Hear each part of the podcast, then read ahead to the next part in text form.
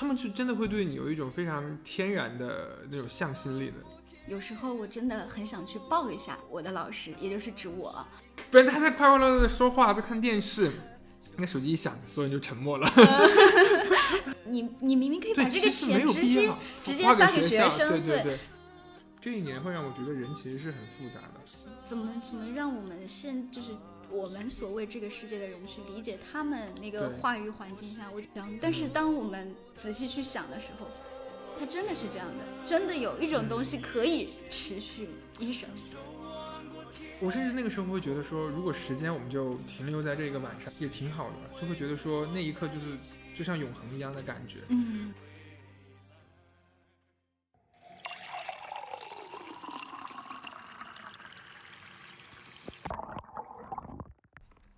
大家好，欢迎来到多喝热水，我们是一档关心生活的探索节目。那么今天呢，我们很有幸的邀请到了我的学妹，刚刚从凉山支教回来的小朱老师，来跟我们一起来聊一聊她在凉山的这一年。那我们有请，首先有请小朱老师来介绍一下自己吧。嗯，Hello，大家好，我叫吕竹，大家可以叫我小竹。嗯，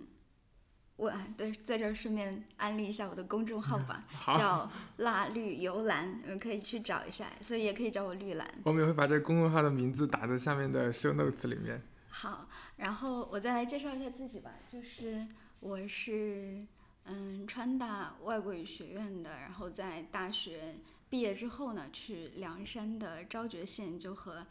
呃我们的胡建玉学长一样去支教了一年，然后现在回来再继续读我这个专业。嗯嗯在那一年当中呢，就是我去支教，其实主要就嗯两个比较大块儿的工作。第一个当然就是教学，我担任的是当地的一个民族中学的初三某一个班的呃英语老师。嗯嗯，对。然后其他还有就是一些事务类的工作，主要就是和扶贫有关的，可能最多的就是和学生对接，给他们发一些资助款的这样一个事情。嗯，我们还是说你作为一个老师嘛，就是你觉得就是。因为可能我们除了见到更多那种就是社会形态或者说社会社会状态上的差异之外，就是你作为一个老师，你在这一年，你觉得就是学生们给你带来比嗯，较多的是快乐的事情呢，还是一些我觉得这一年不能用快乐或者嗯说用不快乐来形容，我觉得它带给我的意义很丰富。嗯嗯，我分享三个和性有关的故事，就是按照时间嗯顺序来哈。第一个呢，就是大约就是在去年的这个时候，我嗯收到的一封信。当时是因为也是有别的支教的学长学姐他们到就是重返梁山的这个过程当中，嗯然后我想要跟他们一起去别的就是昭觉县的其他的一些村镇去看一下，然后呢，当时但是因为我当时周周六好像我有一节课，然后我就请和我一起支教的同学帮我去上一节课。嗯，当然这个就是一方面是因为有事，另一方面嗯我是想让他们看一下不同老师的风格，然后我就去让他去上了。可能因为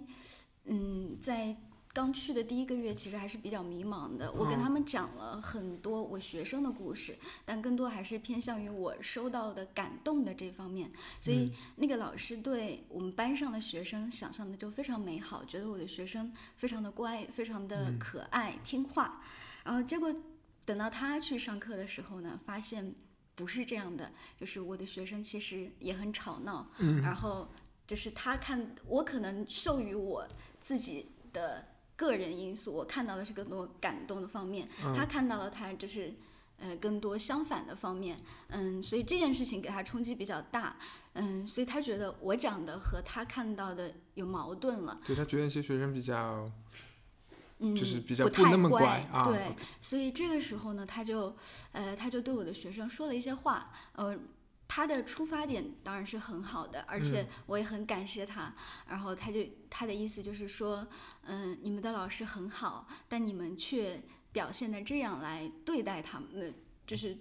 嗯以这样的形式来回报他，他觉得不值得，而且你们。说的可能有点重了哈，说我的这些学生啊，就说你们配不上你的老师，嗯嗯，当然，嗯，我现在可以以一个很客观的心态来想这个事情，嗯，但但是可能的确因为爱之深责之切吧，对，说的稍微有点重了。然后等到我第二就是周一再去上课的时候呢，我就收到了一个学生的信，这个学生呢是我们班上坐在最后一排的，然后他上我的课。就是嗯，我我可以说他上我的课，我看到他的眼神是很认真的在看着我，但是我知道他听不懂，而且嗯，他也许只是上我的课才这样，嗯，他就给我写了一封信，我还觉得挺意外的。他首先是说，他觉得那个老师说的不对，嗯，因为。如果我的这个就是我们的老师，也就是指我，嗯，配不上这个班的话，那他可以选择去教别的好班。嗯，因为我当时教的是一个普通班，啊，他而且他们对这个普通班和嗯好班的这个概念，或者说这种这种东西非常的崇拜，他们觉得好班就特别特别好，他们就是很差的那种学生。所以他说，如果你觉得我们的老师非常好，那他可以选择去教。好班，而不来教我们班，但是他选择我们班，嗯，但当然呢，我知道我们的老师很好，也很爱我们。然后最后他说，有时候我真的很想去抱一下，呃，我的老师，也就是指我，嗯，我当时看了这封信的时候是很感动，但我做了一件我现在想来其实也不是特别正确的事情。我第二天的时候，我我觉得我应该悄悄的跟他讲说。我给你一个拥抱，但是我说，嗯，如果你们有人想要抱我一下的话，呃，就是不要有呃这种胆怯的心理。我我理解你们，你们可以勇敢的，对我我会给你们拥抱。当然我没有收到那个拥抱，但是呃，我从他的眼神里面看到了那种那种东西，嗯嗯，这是这一个事情。然后第二个，呃，第二。不能说第二封信，就第二种信呢，是从我的资助的学生那里，因为我们和呃外面的世界，所谓外面的世界对接了很多的资助人，他们会给这些资助孩资助的小孩写信，小孩呢也会给这些资助人写信，但是可能小孩收到的信其实没有嗯。那么那么多，可能因为资助人各种各样的因素哈，就是有好有坏的因素，他们并不能够及时的给这些孩子回信，然后。我就记录了一些他们当时在信里面所写的内容，就是让我觉得非常触动的东西。我可以给大家读一下，一个字都没有变。然后就是说，嗯，虽然我们没有见过面，但是我感觉我们就认识。不知道为什么，我就这么想念你。嗯，听起来非常感动。还有一个呢，他说五一节的时候一回家，我弟就在做饭，我很好奇的问你在干嘛。他说他要做饭，我很感动。嗯嗯，还有一个就是，嗯，他在描述他的老师，因为我希望能够收到一些直接的反馈，因为我当过学生，所以我嗯，就说你可以讲讲你自己的生活。他就写到，因为其实这样很空泛的跟他们讲，他们不知道该说什么。就算我已经说你可以讲你的生活，他仍然不知道他要分享什么。然后他写了一下他的老师，他说讲一下老师。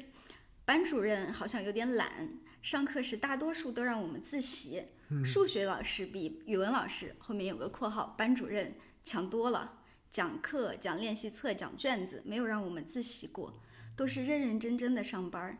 数学老师和新来的地理、政治老师，我认为是好的，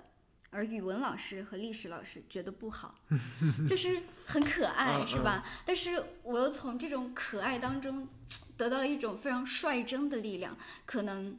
是我们在我们的生活过程当中不再能够获得的。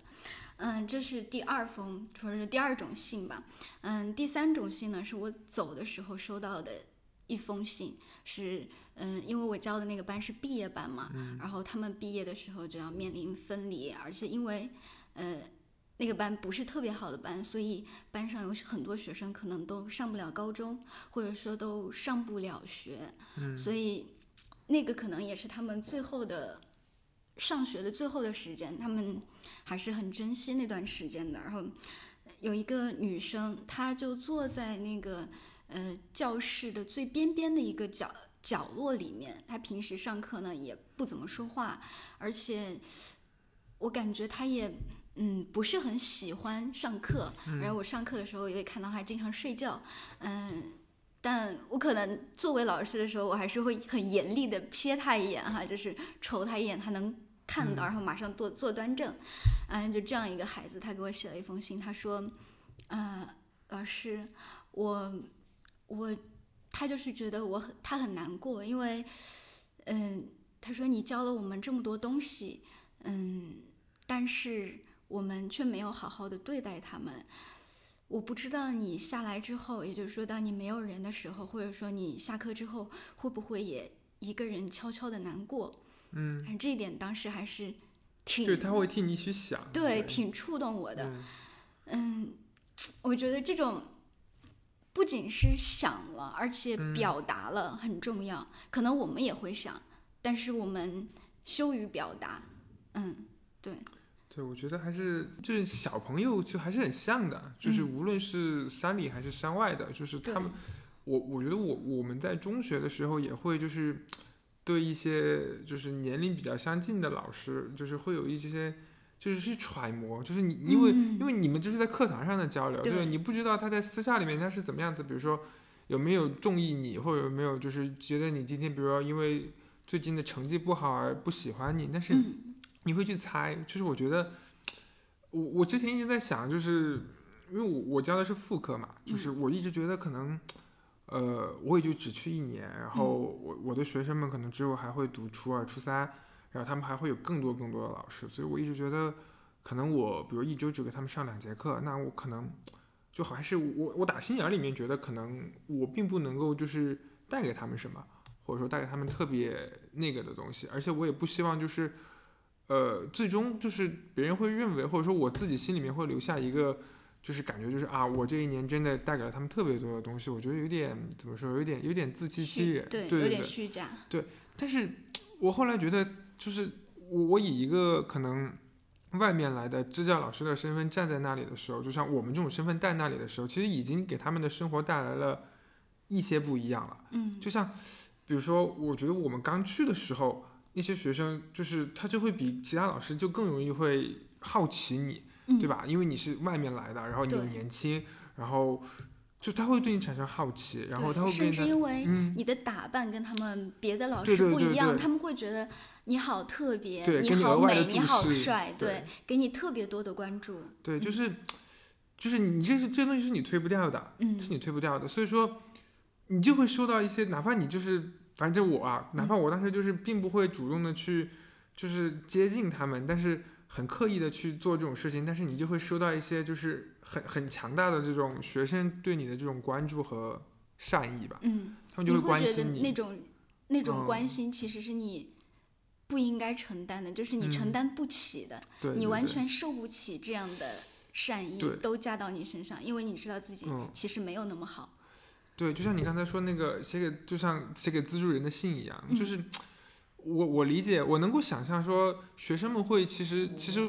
山外面的人，或者说会对那些就是比较贫困的地区的人会有一种就是印象，其实反过来就是山里面的人，其实他也会对那些资助他的人有一种就是天生的想象，对，他会觉得他们一定就是非常善良的，嗯，然后呃拥有着非常好的生活的，是非常理想的那种人，而且是甚至是因为善良才。帮助他们的，所以这就产生了一个分歧，或者说，比如说本来就我们可以这样说，嗯，是很善良、特别特别善良的人，他们会对这些资助人想的特别特别美好。嗯，但当然也不乏，我觉得可以这样讲，也不乏有一些可能会利用别人的善良来做一些对自己有利的事情，比如说他希望你既然有钱，你也可以，你能不能，反正你钱多。你能不能给我一点？对，也有这种，对对，因为他不知道外面的世界是什么样子的，他需要想象，他觉得就是特别特别美好的。你有钱，那你一定有非常非常多你花不完的钱，那你为什么不能分给我一点？尤其是学生，他又小，对，他其实就更难把你立体化，他可能更会把你像一个符号一样。对，对，我们也遇到过那种学生，就是他会私下里就是找资助人，就发短信要一些钱，每个月啊或每每两个月啊这种。嗯。然后后来这个事情就被我们知道，然后我们又去就是去去看那个学生到底是有多缺钱这种。嗯。就是，就这些都是很正常的事情，对就是你可以想象，就是它并不是一件嗯好和坏的事情，我觉得，嗯，就是完全不能用好和坏来对评价。嗯，哎，对，说到这儿，我又想起，因为嗯我刚去的第一个学期，非常喜欢跟学生聊天。嗯然后当时有两个男生，他们两个逃课，不是逃我的课，而是因为我嗯在学校操场上走的时候，正好看到他们在上课时间在外面晃荡，然后就把人叫住，然后就在坐坐在那边聊天，他们就抽起烟来了。我觉得这种关系还是很平等的。嗯他就问了我一个问题，他说：“老师，你们来这儿有工资吗？”我说：“有一点吧，嗯不算太多，因为我们是一个志愿者的身份，只能说是这一点对、啊这个补助只能够我们自己生活。嗯嗯，然后他说：“哦，我还以为那你肯定很有钱吧？”我当时沉默了，因为我也没钱。他说：“如果我是你的话，我就不会来了，因为，嗯，只有这么一点点工资。嗯对，他想的很客观，我觉得他是一个很成熟的人才会这样思考，他没有嗯，故意去把你片面化。嗯，对，我觉得这还是嗯，因为学生他其实年龄都会比外面的学生会大一点。对啊，可能都是初中生，可能都是十五六岁、十七八岁的那种了。对，因为啊我的学生，呃，我是九七的，我的嗯学生有九八年的，他嗯们上初三，所以其实那个思维能力其实比较对相像了。其实我们思考的东西和他们思考的嗯东西其实也差不多，因为基于各自的生活背景对，，而且他肯们又有兄弟姐妹，对就是可能家庭的那种，就提很很早就会想一些家庭方面的事情。可能初中毕业了，很多人也就不读书了。嗯，所以说，其实比如你叫初三嘛，可能对于很多人来说，这就是他们就是即将就是走入社会的最后的一个阶段了。嗯，那我觉得很多人可能就是包括他们所想的事情啊，其实是跟我们的学生就跟我们想象中的学生是有区别的，但是同时他们又确实又是那个年龄段的，嗯，对，他们就真的会对你有一种非常天然的那种向心力的，嗯，啊。对，我觉得这就是可能就是嗯。善良的力量。嗯，就是我以前就是觉得受制于自己那种太多感动的情绪太嗯。多了，然后没有办法客观的看这个事情。就是当我今天来这之前，就看了一下我的公众号去找这些信的嗯。时候，发现一个。词叫做粗美的文学力量，我现在觉得它 这个嗯。词我写的很好，很有力量，因为我只能把它叫做文学力量，因为嗯。文学这个东西它是不能说是虚构的，它是一部分真实的，对对，对，嗯，但它又不完全等同于真实，因为真实的他们，真实的每个人都是有缺陷的，但是这些感情没有缺陷，他们是完美的。只不过我们作为现实当中的人，受不起这种这份完美的感情。嗯嗯，就是我记得我们当时第二个学期吧，有一次，呃，我记得一个一个有一个事情，就是当时不是星一般星期五下午他们就放学很早嘛，嗯然后呢，星期五的晚上就是县城里面就是学生嘛，基本上，然后就会碰到很多学生。然后有一次，我记得我们当时是星期五的晚上，然后家里面停电，然后呢，我们就说，就我我自己就就那段时间在跑步，就也不知道为什么，反正就在跑步吧，就是去那个县城上面的那个那个老体育场，我不知道后来修好没有对，现在是一个新的。啊。我们那时就是那种煤渣煤渣路啊，啊对对，就很老很老的那种体育场。然后我就去那儿跑步，然后呢，就跑着跑着就发现就是有一些学生嘛，因为可能就县城也没什么其他玩儿的地方，嗯他们就去那个地方，可能几几个人几个人在那不知道玩些什么，然后就就碰到了自己的学生，最开始就那么几个人，嗯然后就看我在跑步，然后呢就打招呼嘛，嗯。然后然后我本来想就这么算，就我跑我，他们玩他们的，但可能就就零零星星的可能有十几个人，然后我一个人在那跑，嗯。然后后来不知道为什么，就是其中有一个就是有一个班长类的角色吧，反正他就不知道为什么就薅来了一堆人，就薅来了可能有就是有一串人也就跟着我跑，就是这个场景就很诡异，你知道吗？就嗯就我我在前面跑，然后一群小朋友跟着跑，然后就很尴尬，我又不能够停下来，我觉得停下来有点尴尬，嗯然后呢我就继续跑，然后就。因为我当时跑了很久，我当时跑了有一个多小时吧，他们就跑们就跑不动了，他们就在旁边给我加油，哎呀，我真的，然后我就更更不能停下来了，就继续跑，然后就差不多跑了一个多小时，跑了跑了差不多十公里，然后停下来，然后他们然后就就聊了一会儿，就问他，他们他们就在旁边住，然后可能也也不是很远，就可能就是几公里这种，就他们觉得不远啊，但我觉得其实也也也不近了，就是他们可能就早上比如五五点钟五六点钟，然后起床，然后。就可能哥哥还给家里面人做做饭，然后然后再来学校这边，然后反正就聊了一会儿，我就觉得很，就就很神奇，就是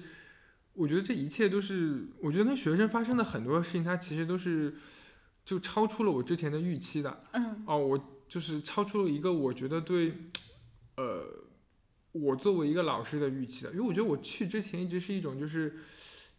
比较畏惧的状态，就是会担心就是。我之前听说的哈，就是那边的学生年龄都比较大，然后性子都比较野啊，我觉得就就是处于一种很畏惧的状态，不知道自己就是万一哪一天就被学生打了，对对对，能不能管住学生，就能不能够顺利的完成这个这个这个工作，嗯，就我一直担心这样的事情，但是我觉得后面的一切就像是就是就列车不受控制一样，就一直就是对，就是在往你身上累加一些那种东西。我不知道你受了多少影响，就是当时我们在支教前有培训是吧？然后最常喊的几个口号，什么支教一生自教，呃，不，支教一年自教一生，还有用一年不长的时间做一件终生难忘的事情。我们相信爱与被爱是这个世界上最重要的事。就就这些口号，我当时虽然有一些我还是。能够 get 到那个力量的，但是其实我更多的是觉得有点 浮夸，呃，但当我回来之后，我突然发现，虽然好像看起来这么浮夸，但它是真实的。爱与被爱是世界上最重要的事情，还是我写的？嗯，哎，这个这个我觉得很，我没有觉得这句话浮夸，因为我相信他。这句话是那个那个电影，就是《滚蛋吧，肿瘤君》里面，嗯，那一句话，我觉得。我我我我其实经历了一个非常奇怪的一个过程，就是我在一五年之前的很长一段时间里面，就可能七八年吧，嗯，就是我觉得我是一个很呃跟外界的感知会比较隔绝的人，就是我我没有哭过那七八年，太过于关注自我，可能是吧，就是会有一种抵触感，就是嗯，其实那段时那些年也发生了一些就是比较悲伤的事情，就是无论是就是亲人们的过世啊或者怎样，但就是嗯。很难描述那种状态，就是感觉那种东西跟自己隔了一层一样，嗯，就是你理不清楚其中的一些就是情感上的跟自己的连接。然后我记得我一五年大学毕业，然后当时正好去支教之前那个那个七月吧，然后看了这个电影，当时这个电影看着看着就把人看哭了，嗯，然后就觉得就那一瞬间就就从此之后吧，就感觉这种情感的连接就回来了。然后我们当时在做九月份吧，在做一个募捐，然后呢就在那个海报上写了这句话，后来就没有想到这句话就，对，变成了就是一代一代传下去的力量。当然它没有被官官方宣传，对，但是我相信什么公众号的后面，对我。我觉得这应该是感，大家都感受到了它的力量，可能是在生活的各个角落，但大家都相信这句话是有力量的，所以大家都对对，就是我觉得首先要自己在生活当中攫取到一些东西之后，才能够去更清楚的去认识自己。嗯，就我觉得我们其实一直在谈论说，比如说呃，一直在谈论说那些当地的人，他们比如说受到了资助，或者他们受到了。呃，我们的帮助，那我们应该就是就是一个非常善良，就怀着一种非常善良的一种心去去做这样的一个事情。其实，其实这种事情一直是相互的，我一直觉得，就是大家都是非常就是立体的人，就还是还是还是那个话，嗯，对，学生也是一样，我觉得就是当地遇到的很多人，其实那一年最后也是这个样子的，嗯。嗯，我我这再插一句，跟支教没有什么关系的事情哈，就是我觉得现在人和人之间好像壁垒变多了，可能是因为我们被一些呃我们不太能够理解的那些词语、那些话语统治了，所以我们觉得人对对面的那个人就是很简单的，你不愿意去理解他，不愿意去建立和他之间的联系了。我觉得这个。不是一件特别好的事情，我觉得是需要做一些努力去把它打破的，或者是个人的，或者是某些集体的，我觉得要去做这样的努力。对，我觉得就是你把一个人片面化，肯定是最容易找到情绪的出口的，或者嗯你最嗯容易解决问题的。对。但是，但是那个嗯问题它其实还在那里，它会不时的折磨你自己，但是其实帮助你。对，这是一个很难的嗯过程，但是应该去做这样的事情。其实你现在已经会有一些端倪了，就是你会看到很多那种，就是互联网上的事件，他们最终演变成一种就是就是网民们群体之间的就是一边倒的意见，最后发现可能我们常说事情反转或怎样，嗯嗯。其实就是你刻意的在忽视其中的复杂性，嗯。你只想把它简单的提炼出来，比如嗯。这个男的他就是要么是渣男，要么就是这个女的，要么就怎样，就是你会定性他。对，我觉得渣男渣女或者说嗯好坏这种词真的很残忍。对，你可以从就是哪怕就就一一百四十个字里面，你就能够就是提炼出这个人的品性，其实嗯不可能的，我们对平时生活中也不可能的。对，而且还有一个，就会觉得人是流动的，包括我嗯嗯现在讲这些话，好像听起来我们看看透了一切事情一样，但嗯其实可能在未来的某个时间，或者说在过去的某个时间，我们发生了一些事情，我们是无知的，嗯，但是我们需要记录下这种纯净的时刻，去让自己的无知或者说让让自己的愚昧得到净化。你觉得就是嗯，在在梁山的时候，你们就我反正我们当时其实也是接触了很多就是当地的人吧，嗯。就是我觉得当地的人因为都是大人嘛，他比起学生来说，他其实是更更复杂的。嗯会有很多，呃我觉得我们当时差不多大差不差吧，就是无论比如学校的老师啊，当地的当地政府的一些一些人，然后或者是呃外面来资助的一些人，其实每一个人都是有自己的。现在想起来，是每个人都是有自己的目的的，嗯对每个人跟你相处就是带有一定目的的，然后再加上，因为可能我们都不是那种很爱去社交的人，就是我们可能就是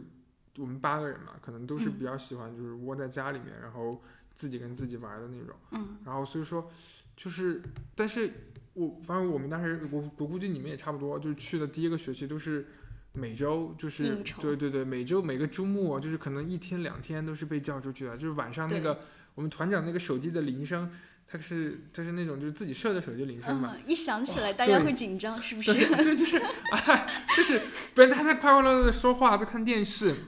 那手机一响，所有人就沉默了，对对对，就面面相觑，你看我，我看你。我们团长的手机就是铃声一直没有变，回来一两年就突然听到那个铃声，就还是会有一种啊 警报响起的感觉，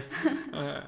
就是我现在想起来，我也会觉得说，那一年可能我们接触的很多人，他们跟我们的社交都是有目的性的，可能都是有求于我们，或者说是有一定目的的。但是在这种目的性的外面呢，你还是能够看到一些比较真挚的、比较发乎于本我的东西，而那些情感其实是在那种比较困难的境遇下，非常能够打动人，并且能够让人坚持下去的。因为其实每个人跟我们接触，或甚至是我们自己去，就是做跟跟当地人接触去做这么一个事情，它都是有一些非常功利的东西在的。嗯就比如说学校的老师，比如跟我们吃饭，他也不是真的想跟你吃饭，他可能就是为了就是跟你吃饭之后，然后建立一种长期的关系。对，甚至啊获得一些更好的资源。对对对，他们觉得，我们可能觉得这个我们身上顶的那个头衔不重要，嗯，可能在嗯他们看来就是一种他们接触不到的社会对对对关系。对对，对说到这儿，我就是嗯觉得还、还有一件蛮好玩的事情，就是我们是在那边二十多年了，就嗯虽然不是我们一个人待了二十多年，就是我们这个组织待了二十多年，嗯所以他们其实是摸得清楚我们到底是什么样的人。对所以有时候他们虽然绝大多多数还是对我们带有那种所谓尊重的眼光，嗯呃，或者甚至可以说尊敬，但其实有时候是带有那种鄙视或者说甚至贬低的这种嗯情绪在里面的。但是在我们那一年的时候，就是好像是那个教育部国家的教育部下，嗯就是从各地召集了一批老师，叫什么国培计划的一些老师们，嗯。他们这些老师是到那边之后，在当地的学校直接去当管理阶层的人员，就有可能去了之后就当校长啊、副校长之类的。但这些老师在外面哈、所谓的外面，在他们自己的工作单位当中，就是一个普通的老师，很多可能都是呃学校的美术老师啊、音乐老师这一类的，因为嗯，没有人愿意想要去这个地方，他们觉得哎。呃，反正也是闲着，或者说也有可能出于某些目的吧，他们就去了。然后我觉得这种感受还是很真实的。他们说，哎，我在我们学校的时候连块砖头都不是，嗯，来到这边之后，突然之间摇身一变被变成专家了，嗯嗯我觉得还蛮好玩的。就是嗯大家其实都有那种敏感的心，可能在一个场所，在一个固定的场所。不愿意去放下它，因为其实大家都害怕被受到伤害。嗯当你受到强烈冲击的时候，会有一定的反思。对，就是这也是一种很奇怪的差距吧。嗯啊，就是我我觉得我们就是非常典型的一个例子，嗯对，吧？我们之前就是可能一群怎么说，就是、嗯、在某方面郁郁不得志。对，就是哎，就是感觉大家也没有那种很强的专业技能，至嗯少、就是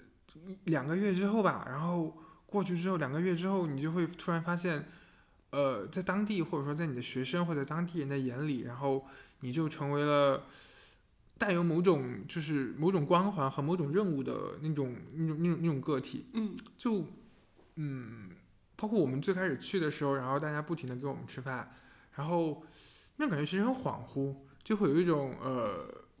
很错乱的感觉，嗯。感觉你走错片场的感觉，就是就是这不是，这就可能就是我们的剧本嗯，啊，对，就是我不知道，就是大家带肯定带有各种不同的目的。我嗯。当时可能我自认为我去支教没有带目的，但是现在我想，我带的目的可能比别别人那种比较单纯的目的还要更，不能说不耻，就是当然是为自己的，但是嗯。呃，也不是说更高尚，就是更深一点，可能就是我想要更多的去看一下，对，嗯，但是呃，我带着这种想法回来之后，因为我看到的东西太多，我又自己暂时没办法消化的话时候，我会有太多的痛苦的情绪，嗯，但是我觉得这是一种非常好的经历，就是人应该都去看看，我觉得，嗯，我我觉得我们无论你是就是以怎样的一种身份走进去的，嗯。但是这一年下来之后，我觉得只要你是曾经在绝大多数的时间里面，你是把自己放到了那个地方，嗯，就是你是真心的对待那个地方和你所从事的工作，对，只要嗯你有一点真心，一定会有改变的，对对，你就会有一种不一样的收获吧，无论是对自己还是对那个地方，因为确实会有一些人，他们是，我觉得每个人在那种经历下的一些反应是不一样的。嗯。比如我们就我们上一届在在甘洛的一个一个学长吧，嗯。就是他曾经反正也是就是反正川大学生组织里边一个比较比较有头脸的人吧，嗯。反正他去了之后就，我们后来听说啊，都是嗯。听说的版本，就是他反正就是，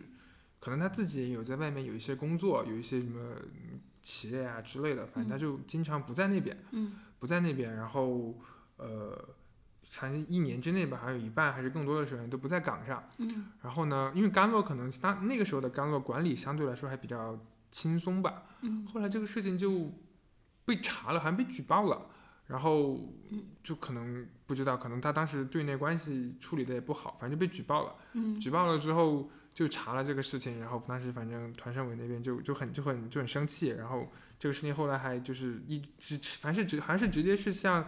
就是全国的那个项目项目办举报的，嗯然后这个事情被查了之后，反正川大不是后面你们名额不就少了嘛？哦哦，啊就是因为因为对因为这个原因，对，因为那次举报，因为那个时候我们正好在岗上，就是正好那个时候正好是我们在就是在在任上的时候，反正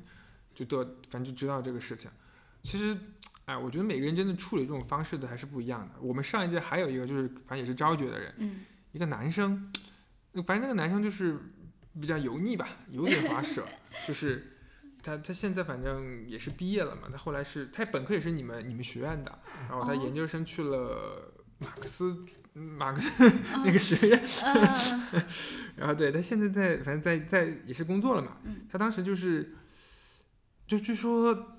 就是可能他是在竖屏嘛，就是、哦对对，一个一个比较远，就稍微远远一点的，就是条件更差一点的一个地方。嗯然后呢，反正他当时就是据说在县里面就是乱搞男女关系呃就是我好像有所耳闻，啊，就是反正就很奇怪，就是好像。到就是跟很多那种当地的年轻女孩子耍朋友，嗯嗯，然后反正就是也搞得很奇怪，就是对，这是一个很嗯。有趣，呃，我只是现在、现在说它很有趣哈，是因为我嗯。不带有任何的评判标准的时候，因为我们去了的时候也有这种，就是大家会开男女关系的玩笑。嗯。我以前我作为一个很单纯的身份的时候，我其实有一点不太能够接受。就是说话太过随便的这种，因我我一直觉得，呃，要在一定的场合说一定的话，就是是。嗯，就是你嗯，当然这些话是真心的，但是你要学会嗯挑选。但他们比如说在饭局上的时候，大家经常会开这种男女关系的玩笑，嗯或者说这种关于情感类的玩笑。我一开始，或者说我在回来之前，嗯我不能说抵触，因为我。我给跟大家带的目的不一样，所以嗯我不是特别抵触，但是我觉得有点不舒服了。但现在我突然之间，嗯，我能理解了。觉得，我或者觉得这个事情就是每个人，其实这个时候人的那种个体性就很很能体现，就是每个人在那种、那种环境下，你肯定是，因为那种环境其实非常特殊，对吧？你知道你只会在那里一年，嗯就是就是它是一个你，就是怎么说，你可以你没有什么额外的包袱，你不会想着说。呃我我以后，比如说，如果我真的是到，比如我现在工作我被借调到那个地方，那我还要想说我要怎么跟当地的领导处好关系，或者我怎么样子回来，或我回来之后怎样，你不用考虑这些，你没有后顾之忧。嗯然后那个环境又确实是一个，呃，跟你之前完全不一样的环境，就是你你你第一方面你会，就我们刚才说的那种身份的变化，让你少了很多约束，然后你也就是有了更多的身份的认同，所以这种情况下，其实人是那种个体性就会就是开枝散叶一样对，是。充分的暴露，嗯而且就是你不用担心你被这边的世界所，对，即使你最后留下了一些不好的东西，但是你反正一年之后你就走了，对吧？嗯，而且你知道这些人他们也不会影响你。对对不可能讲出来，因为他们没有途径讲出来。对，哪怕他跟后面的人讲，但是也不会发生什么。对对对，就不会对你这边的世界造成威胁。对就是我们看还看到很多那种就是目的性很强的人吧，就是比如说刚才说那个乱搞男女关系的学长，嗯，他就我们后来因为他前一年走嘛，嗯。然后他在这边可能资就是有一两个资助的学生，可能他是找的人资助嘛，嗯，就是他就会每年都会回来那么一两次，嗯，然后来就是发这些资助款，或者说就是就是就是走一走，嗯，那你知道就是当地人他其实是。我觉得可能有一种就是非常传统的那种那种心态吧，就是你来你是客，所以说就他就一定会就是就是就是好好的就是招待你一番，嗯就真的就可能就我觉得有的时候有点有点其实其实有点没有必要，但是对他们来说就是非常一定要做的事情，就是不嗯做的话就是很不耻的一个事情一样。就哪怕你就是回来个一天两天，那么他一定就是一趟会跟你走完，对吧？请你吃饭，然后，然后就吃的比较好，然后乱七八糟给你搞全套，然后，然后再把你送走。对，所以我觉得，就是有的时候我们当时也是觉得，就是每年就对吧，你就回来发几百块钱，但是你可能每年就是当地人就是为了招待你，可能花费的更多。对对对。对我当时甚至不理解这种行为，你你明明可以把这个钱直接，直接发给学生对对对，但它是一种不同的，我觉得嗯。是不同的，呃，阶级这个词不太好嗯啊，但是就是不同社会身份的人，也许是在努力做尝试的过程嗯吧。就是因为他们确实没有什么更好的东西可以给到你。嗯他们为了就是哪怕你可能给他们带来的东西没有，比如我们可能去吃一次饭，并不能够就是第一时间满足他们的一些要求，就是他们可能也知道可能会是这样的结果，但是就是没有办法，你就只能这个样子。就是就我不是之前跟你说我们去泽普的那一次，就是、嗯哇，就是一天先先先杀杀猪、杀牛、杀羊、杀鸡，然后呃一个村的啤酒，就是那一次下来我们去了四个人，但是其实那一年我们并没有给那个学校修任何的东西，嗯。他们当时跟我们说他们想修一个操场，然后呢，就确实那个这个学校也很破嘛，嗯嗯，就是也看得出来，就是确实也啥都需要修，但是嗯。我们那时候就是没有没有能力对。那就是我们后来就会觉得这种这种这种局其实经常会有，嗯对吧？反正在我们看来，就是嗯如果我们能够找到资源，那我们就第一时间给那些就是曾经就是你会觉得有有有有被亏有亏欠，但是有的时候就是没有，但是他们其实可能也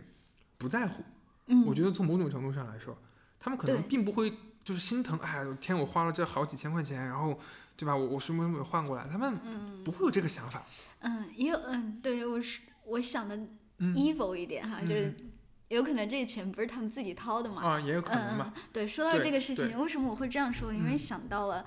呃，就是在我当地有一个老师啊，嗯经常会请我们吃饭，嗯。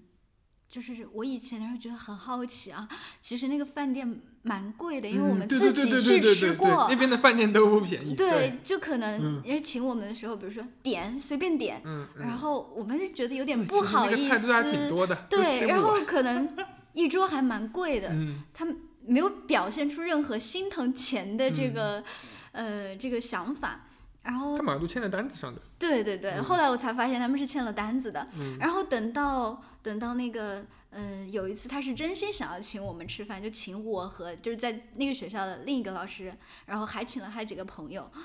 我就发现，在点单的时候。就是肯定会有一点自己的考虑，就是嗯我大，而且会大家就是默契的会选择一些加强一点的。对，而且会相对来说嗯，便宜的东西嗯在里面。我觉得，嗯，这种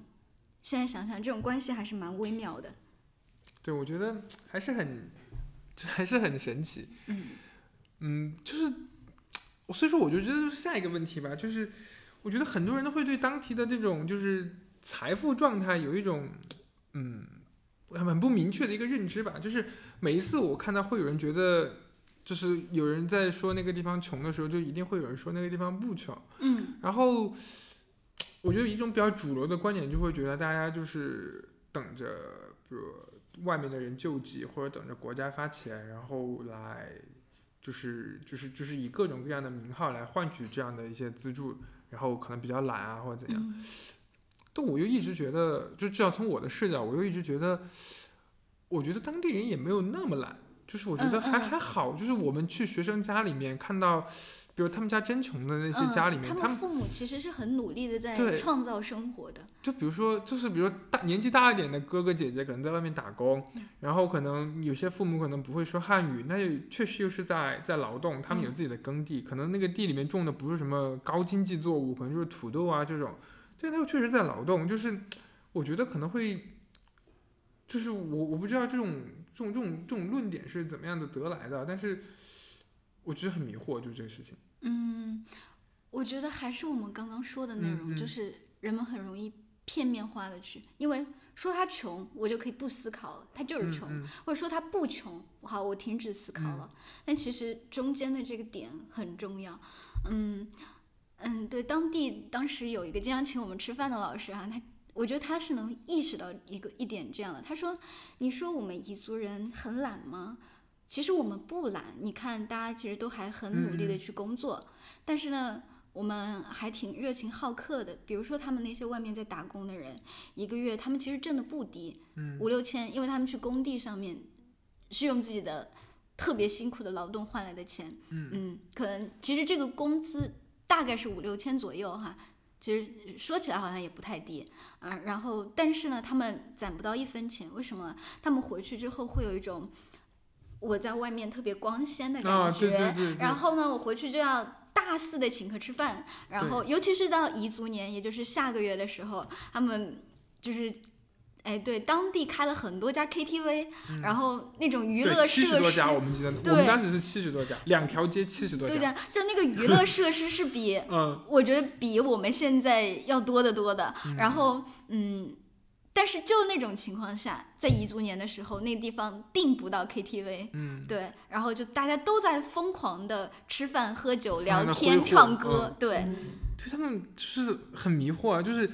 呃，一方面他们又需要让，就是需要把自己的贫穷某种程度上展示出来，嗯。然后一方面又不希望自己的就是贫穷被展示出来，或者说被周围的人觉得就是自己过得不好，所以说就是我觉得基本上。再怎么就是家庭不好的，他们也会在某些比较重要的场合，就是挥霍一下，哪怕借钱，嗯就是这是一种很嗯，怎么说，很很很不好的一个循环吧。嗯，对，这种这种这种财富，对，我觉得可能就是作为人的局限和嗯拧巴，因为我们作为一个个体，其实。没有能力，也没有条件能够看到所有的东西。当你在自己的世界的时候，只能尽量的去追求自己觉得很好的状态。对，就是我觉得这里面还有一层，就是确实也是民族的不同，就是我觉得彝族人他是不希望外面的人觉得，就是任何一个民族的人嘛，都不希望其他的民族觉得自己的民族不好、不行，嗯对吧？所以说，嗯反正我接触到我们的学生也好，或者说当地人也好，就会，嗯，在很多场合去，就是去去去表达说自己的民族很厉害的那种状态。嗯所以说他就不希望自己的贫穷来拖累自己吧。我觉得就像我我们会就是说一些，比如说呃一些条件不好的贫困县的，就会说他们就是比如说呃很勤奋，嗯，对吧？想想要努力脱贫，就是很淳朴，对，之之类之类，就是你一定要先就是就是站在怎么说站在主流的观点里面，这就是穷穷人一定要先拍平，先、先嗯认识到，对，然后你再去奋斗，对，对。就是我们大家认认可这种模对对对对式，可能就是因为我们没有真正的去感受过它，因为这种嗯定义一种模式是最简单的去理解别人的嗯方式。嗯那我我觉得我理解了，嗯好，我就可以不管他们，就是我可以给对他们施加帮助也好，施加暴力也好，这就很简单了。但是其实它本身就是一个很复杂的其实。很难啊，就是嗯你你你，比如说哪比如说我们说一个一个汉族的县，那可能他可能觉得他那里穷，他觉得还好，就是他就是穷，他只需要看自己有以前有多穷，现在可能变好一点，就是他只需要看到这个进步，那他就可以很很开心了，或者他就很 OK 了，他就能够得到无论是就是就是呃政政府体系里面，还是或者说主流价值与体系里面他的认同了，就只要他能够有进步，有经济的发展，这我觉得对于像梁山这种地方就很难，他很难就是先从最开始去去去认同，就是我们这个地方就是落后的，就是不好的，就这一点是我觉得对于彝族人来说，就是至少在明面上是认不下来的，或者对于嗯。任何一个不别说彝族，就是如果今天我们倒转，哪怕对于我们自己来说，这种事情一旦涉及到民族性的时候，就我是就是肯定认不下来的。嗯，因为嗯。我们首先给他们贴了一个少数民族的标签，嗯。我们觉得是，而且尤其是在长期的汉族嗯话语的统治下，我们觉得，第一，我们对少数民族有那种神秘的想象，他们嗯。可能，比如说喜爱这方面的人，觉得他们就是特别神秘、特别美好的，然后不喜爱他们，觉得他们又贫穷又落后，大家都喜欢这样去定性，然后人一旦在这个有权势的话语下定性之后，想要打破这个定性是很难的。嗯，对。而且他不是说一个人的努力就可以做到的。哎我觉得当地的人对懒和勤奋真的有一种就是比我们更更敏感的一个状态。嗯我觉得那种哪怕很小的小朋友，就是可能十岁那种小那种那种那种小学生，他们都会用懒和不懒来定义一个人。嗯。我觉得在我的小时候，或者说哪怕我现在都不会，就是就是第一反应用懒和不懒来来来评判一个人，他们就会觉得啊那个人好懒，或者那个学生好懒，或那个、那个那个老师那个那个谁谁谁，他们觉得他懒，就是我感觉这是一个怎么说，有一点落在就是就是他们的评判一个人的价值体系里面的，他们一个认为一个人是不应该懒惰的，嗯，就是就是这个东西是从小可能就教导他们的小孩的。我觉得也有可嗯能是因为这是一个历史的问题，嗯，就是嗯他们可能现在感受不到那个被压迫的力量，但是这个被压迫的力量其实是在他们的血嗯脉里面的，就是一代一代传下来的。嗯，所以这个时候好像，呃，可能父母会或者老师会教育他们，懒惰就会怎么怎么样，或者嗯说你只要勤奋就会怎么怎么样，因为其实我们人的是受认知是就是。大家都是往，其实我相信人都是善良的，就是嗯都会想往好的方向去靠近的。所以，那我也想变好，那怎么样呢？我就要勤奋。然后呃他懒惰，那他一定是不好的。对，就是其实还是一个比较跟我们所正常认知的，就我们现在所处的生活不太一样的一个一个路径吧。嗯我觉得他们会天生会有一些跟我们不同的呃使命在里面，嗯，就会有那种东西在里面。但我但我嗯每次都会被他们的这种力量所打动到，嗯尤其是我。嗯，这个卫视里面加了很多学生，经常有些学生，然后他们的歌喉，就是他们很唱歌跳舞的能力以及写歌的能力真的很厉害。嗯然后有一些就比较这种这方面要更为突出的同学，他们喜欢在朋友圈分享一些，比如说他们自己民族的，就是写的一些歌谣啊、嗯。嗯或者什么的，他们会写，比如说就是什么“生在火塘边，死在火塘边”嗯。之类的话，我会觉得很感动，就是嗯。呃海明威所说的那种打不倒的人，然后又是一个很嗯高贵的人，嗯。就我觉得，嗯，我们很多时候其实怎么说，就会以呃主流的一些，或者说我们常见的一些，就是就是人生轨迹和评判标准来来来看，就是所有人，就比如说会觉得你呃有没有获得人生上的人生的成功，有没有就是如果你没有获得，那么你就要一直努力。那如果你中间没有努力，或者中间比如你赚了钱你就去大手大脚的挥霍，就是这是在主流的语境里面是不被允许的，不被认同的。嗯但是其实我还是觉得这一年会让我觉得人其实是很复杂的，嗯因为我们会也会，反正我也会看到那种就是。就是现在，或者说在我们周围遇到了之后，你会觉得说不好，或者说，呃，就会在心里面给他打上不好的标签的那种人。但其实，嗯，我们在那种环境下，你就会觉得这种人他其实还是有很，很就是很比较好，或者比较能够认同的、比较善良的那一面的。就是我觉得，所以我觉得人的复杂性其实是很很神奇的。反正我那一年就会让我觉得说，其实每个人他都好的地方，你都是应该去去看到，或者去去，哪怕你不跟这个人主动的相处，你也嗯应该去去认同的。对，应该嗯，我觉得还是应该相信每个人都是善良的。对，就是我们包括就是嗯，当地可能会有一些，比如男男女女，他可能一些生活习惯，或者说一些就是或者说文文化文明程度吧，可能就肯定不可能像你在城市里面，你在就是比如高档写字楼里面那种办公室里面，你遇到那些就是对你就是你非常契合的，可能当地还是肯定会有一些比较呃怎么说比较稍微会野性一点的东西在。嗯嗯，其实我觉得那反而是比较可爱的，对，而且嗯。我觉得那种是真的很打动人心的嗯力量，嗯就是，嗯，怎么怎么让我们现就是我们所谓这个世界的人去理解他们那个话语环境下，我觉得首先第一点是相信人，就是相嗯信、选择相信人嗯是对对对善良的，同时也要相信善良的人也可能会做下一些不好的事情。嗯嗯，就就会有那种那种老师，他可能喝酒了，就喝了酒之后，他就会一直跟你说说他可能这几年那种校长，他跟你说这几年他可能为了他们学校，然后嗯做了多少事，然后怎样怎样，就是你会觉得那个瞬间其实很，反正我我自己觉得就有一点抽离啊。嗯可能有的人他会比较投入，然后可能会很快融入进去，然后跟他们打成一片。我会觉得就就你你想一个中年人，他们可能、嗯其实可能对他们来说也没有喝特别多酒，嗯他可能就是记得那个镜头，他就会开始跟你就是哭诉，就是可能他就是遇到了多少不顺，然后嗯他又付出了多少这么多。就这些话里面，可能就他可能平时又是那么一个，就是你看来比较比较功利、比较比较油腻、比较比较那样的一个人，你会嗯觉得其实很很矛盾。但是我还是就是反正那种状态下，可能如果不在那个地方，可能在当下我，嗯，你可能会觉得那东西跟你没有关系，就是嗯他的那种那种那种表现出来的状态，可能有点怎么说，就是就是借酒作态这种感觉。但是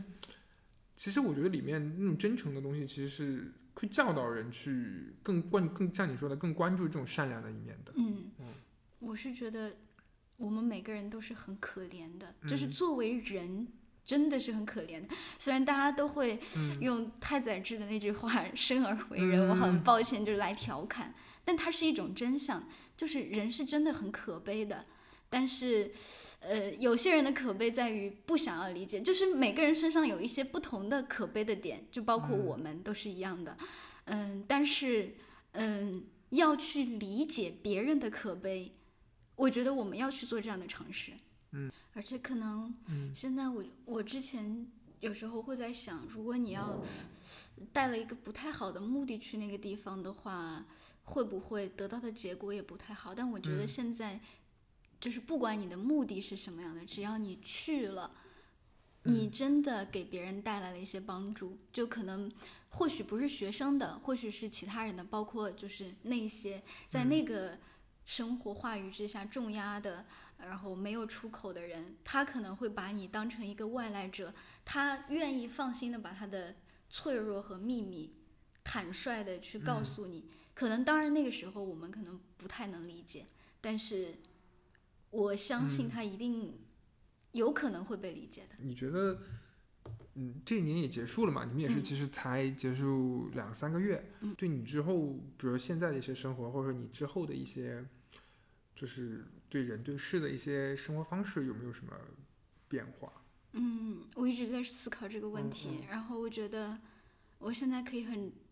坦然的说，当然它不是很全面的，但是嗯我觉得我变得更加更加的通透了。嗯，就是我以前，就是我去的这一年之前，我怀着目的就是，我一定要给他们带来一点什么，但是带来一点什么，这个什么不是说成绩方面的，我希望能够有一点点成长的力量，嗯。然后可能没有想要去从他们那儿，因为对那个地方就是还是就是想象的欠缺，嗯就是我不知道我能接收到什么，嗯，但我没有去把自己包起来，我愿意去接受，然后最终得到了一个很好的结果，就是当然在就是这一年的过程当中，我写了一些东西，就是嗯，我在回来之后，在假期的那段时间，我仍然想继续写，但是发现我不知就是我不愿意动笔，就是我始终不想去重新去审视这段感情，然后我再看我原来的力量，它很动人，但我觉得对于我当时不能动笔的状态，是因为我失去了那种特别深的那种感情之后，我不知道该怎么写了。但我而且我也知道那种深刻的感情它是片面的，嗯，然后我在不断思考思考过程当中，然后就觉得，哎，我可以接受这个事情了，就是。可能是因为我个人的原因，我是一个一直有点追求完美的人，然后这可能就是我的缺点吧，就是你一直追求完美，呃，就会给自己带来一个特别大的压力。嗯，当我放下这一点的时候，我就觉得我可以接受所有，我可以包容所有，而且我觉得我很开心。呃，或许在我知道或者不知道的某个地方，我成为了某些人的出口，让他们生活的更加的容易一点。我觉得这是一件很好的事情。对，我觉得这还是挺不一样的，因为有这种这种经历吧，嗯，就是嗯，因为我觉得我们去每个人去之前，其实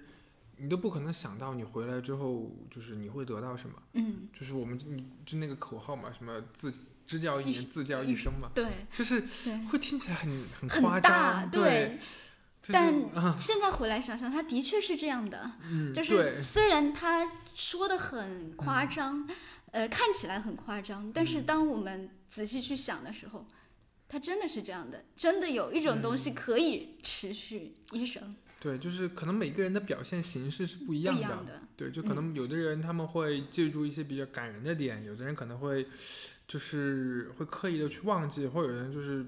就是也不会主动的去提。但是我觉得每个人的内心里面始终是会有一些，就是嗯，哪怕你不愿意承认，都还是会有一些连接在那个地方的，嗯，就是可能体现的形式还是不一样。对，嗯，有一段就是包括嗯。上次我们聊天之前，我我一直在想，我想要写点东西出嗯。来，我这个念头一直没有放下，嗯，但是我不知道该怎么写，然后我就觉得如果我如实的记录下来。我觉得这不能不能表达，就是何伟的那本书《江城》，嗯我现在觉得我不可能写一本像他那样的书。然后说，如果要是让我写一本小说，我又觉得我暂时还没有那个能力，所以这件事情一直很困扰我。呃，包括上次上次我们讲的时候，我觉得我非常感性哈，就是就是可能人支配在那种嗯无可奈何当中。但这几天之后，我觉得我变了挺多的，就是我觉得可以很平和。一些总结性的东西。对对对，嗯你就需要人是需要总结的，嗯就是总结自己哈，就是嗯，我是觉得嗯，嗯我可以更平和的去看待这个事情，或许我可能，我希望我能够写出一点啊东西来。我觉得挺好的。我觉对，就说到了这个问题，嗯就是之前我跟一个支教的朋友聊的时候嗯说的这个事情，他就是觉得他收获了有的确有很多感动的东西，嗯，这是大家都都所期待，都觉得就应该是这样的。但是他也收到了很多不好的东西，嗯，他一直在比较。如果有人问你的话，你应该是从你自己的记忆当中是挑选好的还是不好的讲给他。然后如果讲好的，他觉得不真实；讲坏的，他又觉得也不只是坏，因为好的东西也有，他不知道该怎么讲了。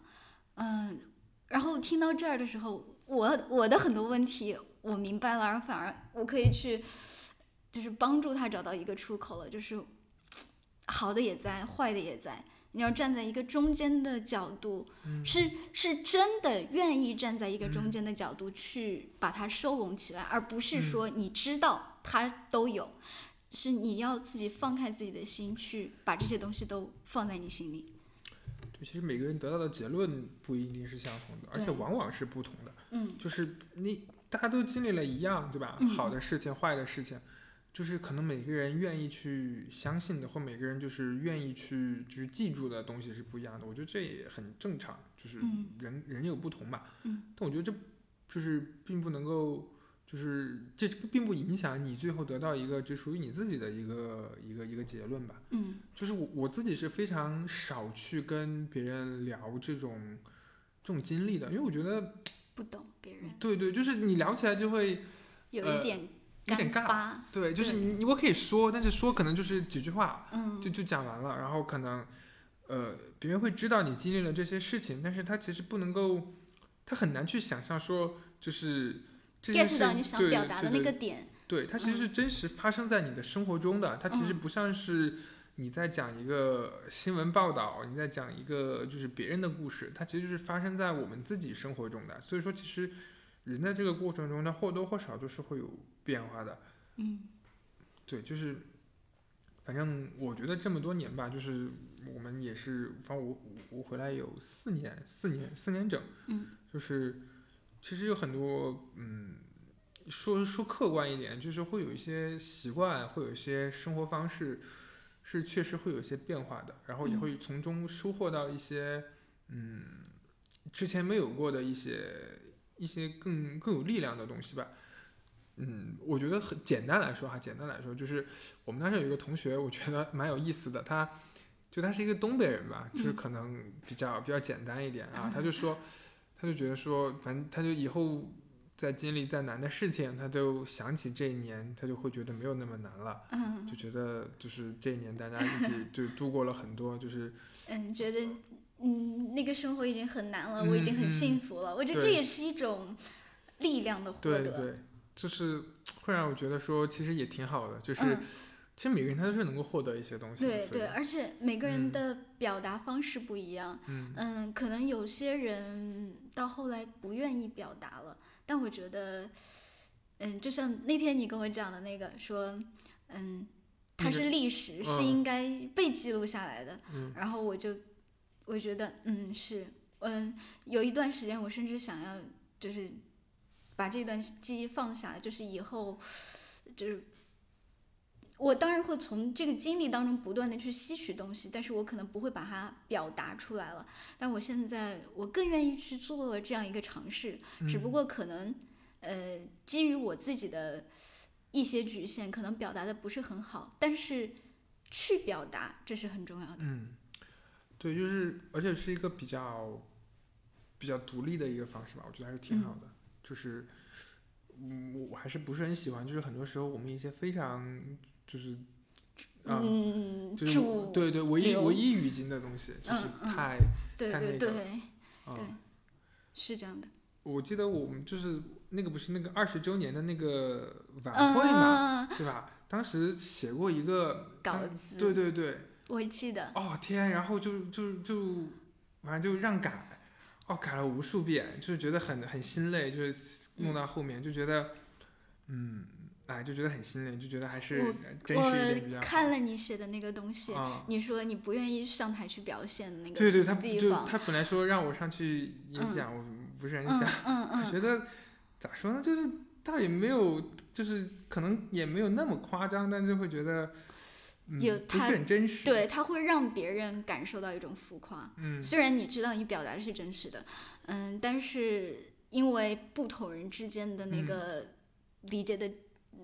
那种渠道不一样，他会觉得有点嗯浮夸，对。但是很很很那个啥，因为二十年那次我嗯是马上要去梁山，啊，对对对，当时因为要求就是我们支教团，就是我们的那一定要去演是吗？对一定要去一个，然后我就被派去了，对。我们我当时也去了一个我们团里面，呃，我有幸读到了，啊但是我觉得还很好。我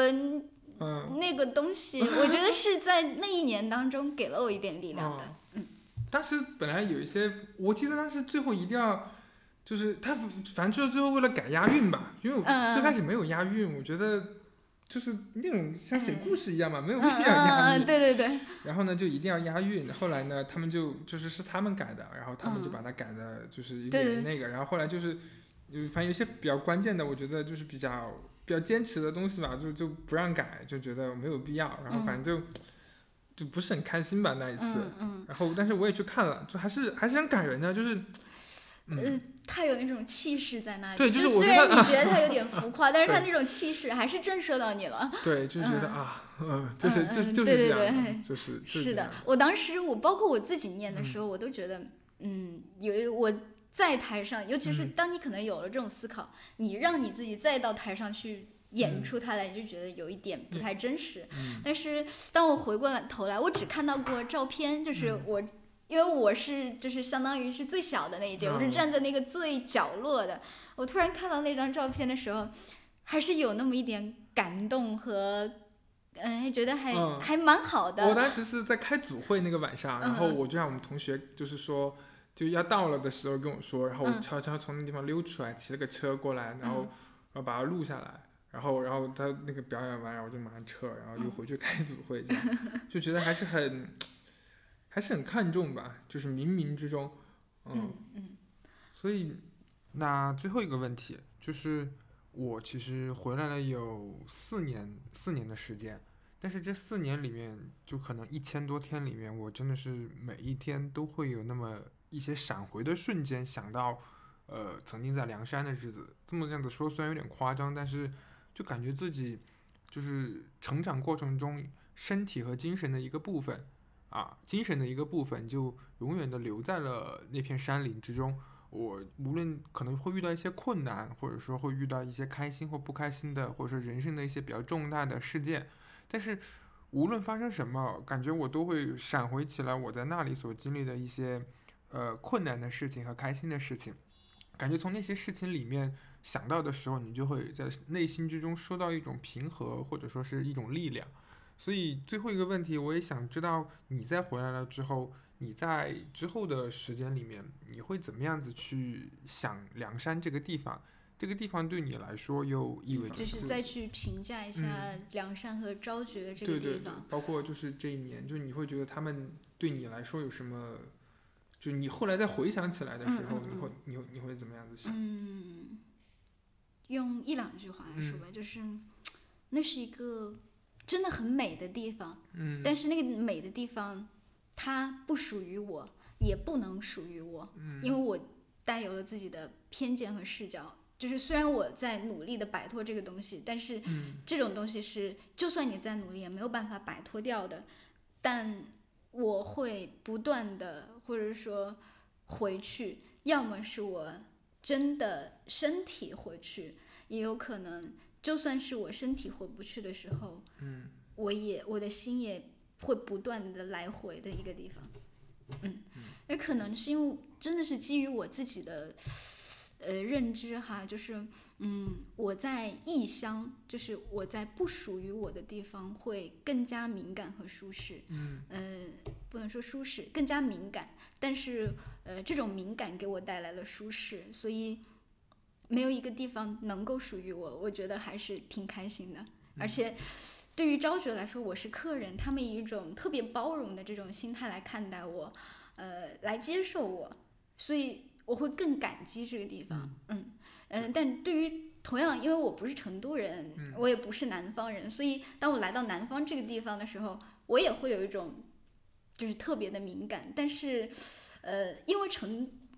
因为你是一个普通人的角度，就是一个非常呃平平无奇的人来到这里，这个城市可能会给你释放出一些善意的信号，也会给你一些不善意的信号。当你没有能力去消化这些不善意的信号的时候，你就会觉得不舒服。但是很高兴我能够在这个地方收获了善意的东西，所以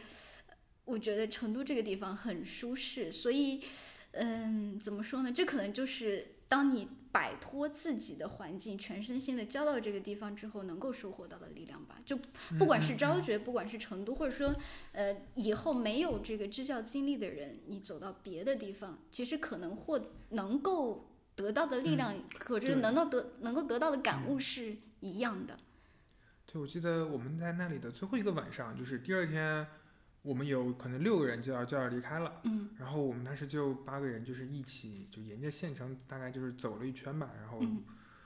我就觉得那个夜晚是就是我一生中最无拘无束的一个夜晚吧，就那个时候嗯。你你不会想着说你之后要有什么问题、压力、困惑，或者说你之前遇到过会有怎样的一些遗留下来的一些一些没有解决的问题，就是那那那一个晚上就会让你觉得说，我甚至那个时候会觉得说，如果时间我们就停留在这个晚上，或者说就就停留在这个时候，或者时间的就是流逝的维度会再慢一点，那我觉得会也挺好的，就会觉得说那一刻就是就像永恒一样的感觉。嗯就会觉得说，你身边有你觉得就是非常安心的，就是一起住在一起的人，然后呢，你你的就是你脚下的这片土地，就是也非常的亲切，嗯，然后就是现在回想起来，就是我很难在其他的地方再就收获到一样的感觉，不是说可能可能以后会有更更更好的，或者说更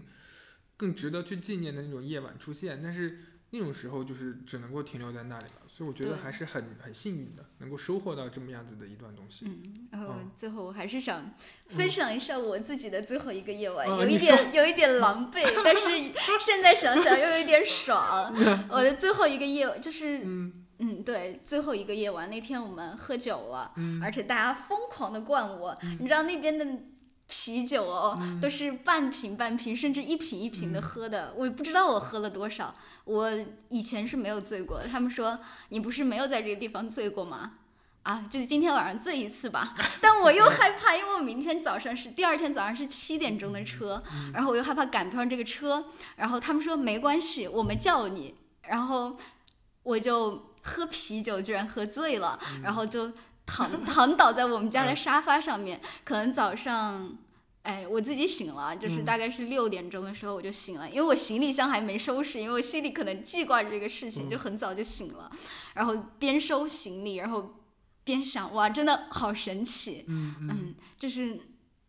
那个时候每时每刻都是哎那么的嗯，美，对，就是觉得有一种，所以我我当时是在想说，如果就很像是那种什么。一起下乡那种知那种老知青那种返程的那种感觉，就是，就你大概能够体会得到一些，就是就是那些以前你会觉得非常，就是属于上一个时代的人的一些非常就是非常淳朴的一些东西在里面。嗯嗯，就是嗯，对，就那天跟你聊了之后，我回嗯来之后就在还去找了，就是想去找一下，就是知青下乡，嗯呃，然后返乡之后有没有人写了一些小说啊、一些作品去看，呃，我看到很多都是和性有关系的，嗯。嗯，然后哎，觉得很好，然后我就突然能够明白那种感受，嗯而且。就以前我可能会觉得他们描写的东西离我太远了，就是我没办法特别快速的建立那个情感的连接，对对。但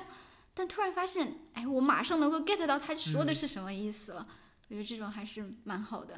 嗯，而且嗯。我也希望可能，因为我们二十多年了吧，好像也没有人写出东西来。我觉得我们每个人都应该尝试一下，嗯应该写点东西，嗯，或者是以别的方式记录。我觉得这个就是声音的方式也是很好的。就是留下一些东西吧。对，或者如嗯果以后有人能拍个电影的话，也很好。因为我觉得人是会，就是你你肯定以后会有一些其他的，就是一些计划或一些经历，你就嗯慢慢的就是。就是很细节的、很细枝末节节的一些东西会逐渐的忘掉嗯啊！你如果不不会留下来的话，你肯定，比如再等五年，再等十年，你再回想起来，你可能会记得一个轮廓，会记得一个，比如当年的自己，就是一些比较比较淳朴、比较比较粗粗的一些感受。嗯，对，值得嗯留下来，然后不断的提醒自己对，有过那段经历。嗯，很感激的，就是就是那种可能可能所有人回来之后都会觉得很很很感谢有这段经历。就是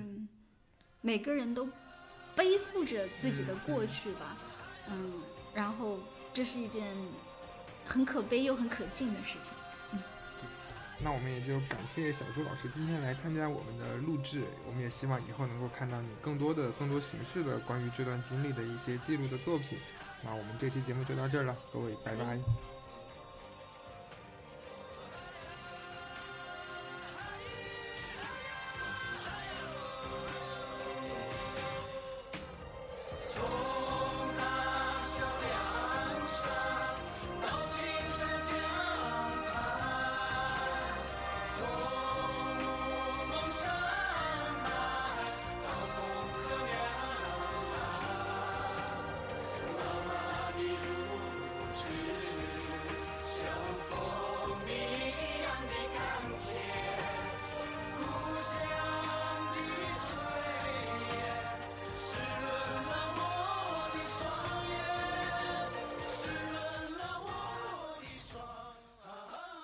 本期的配乐呢，我们也想了很久。彝族有非常多优秀的歌手和非常动听的彝语歌曲，但我们最终选择的，也就是你现在所听到的这首歌，还是这首几乎所有凉山人都耳熟能详的，来自山阴组合的《彝人之歌》。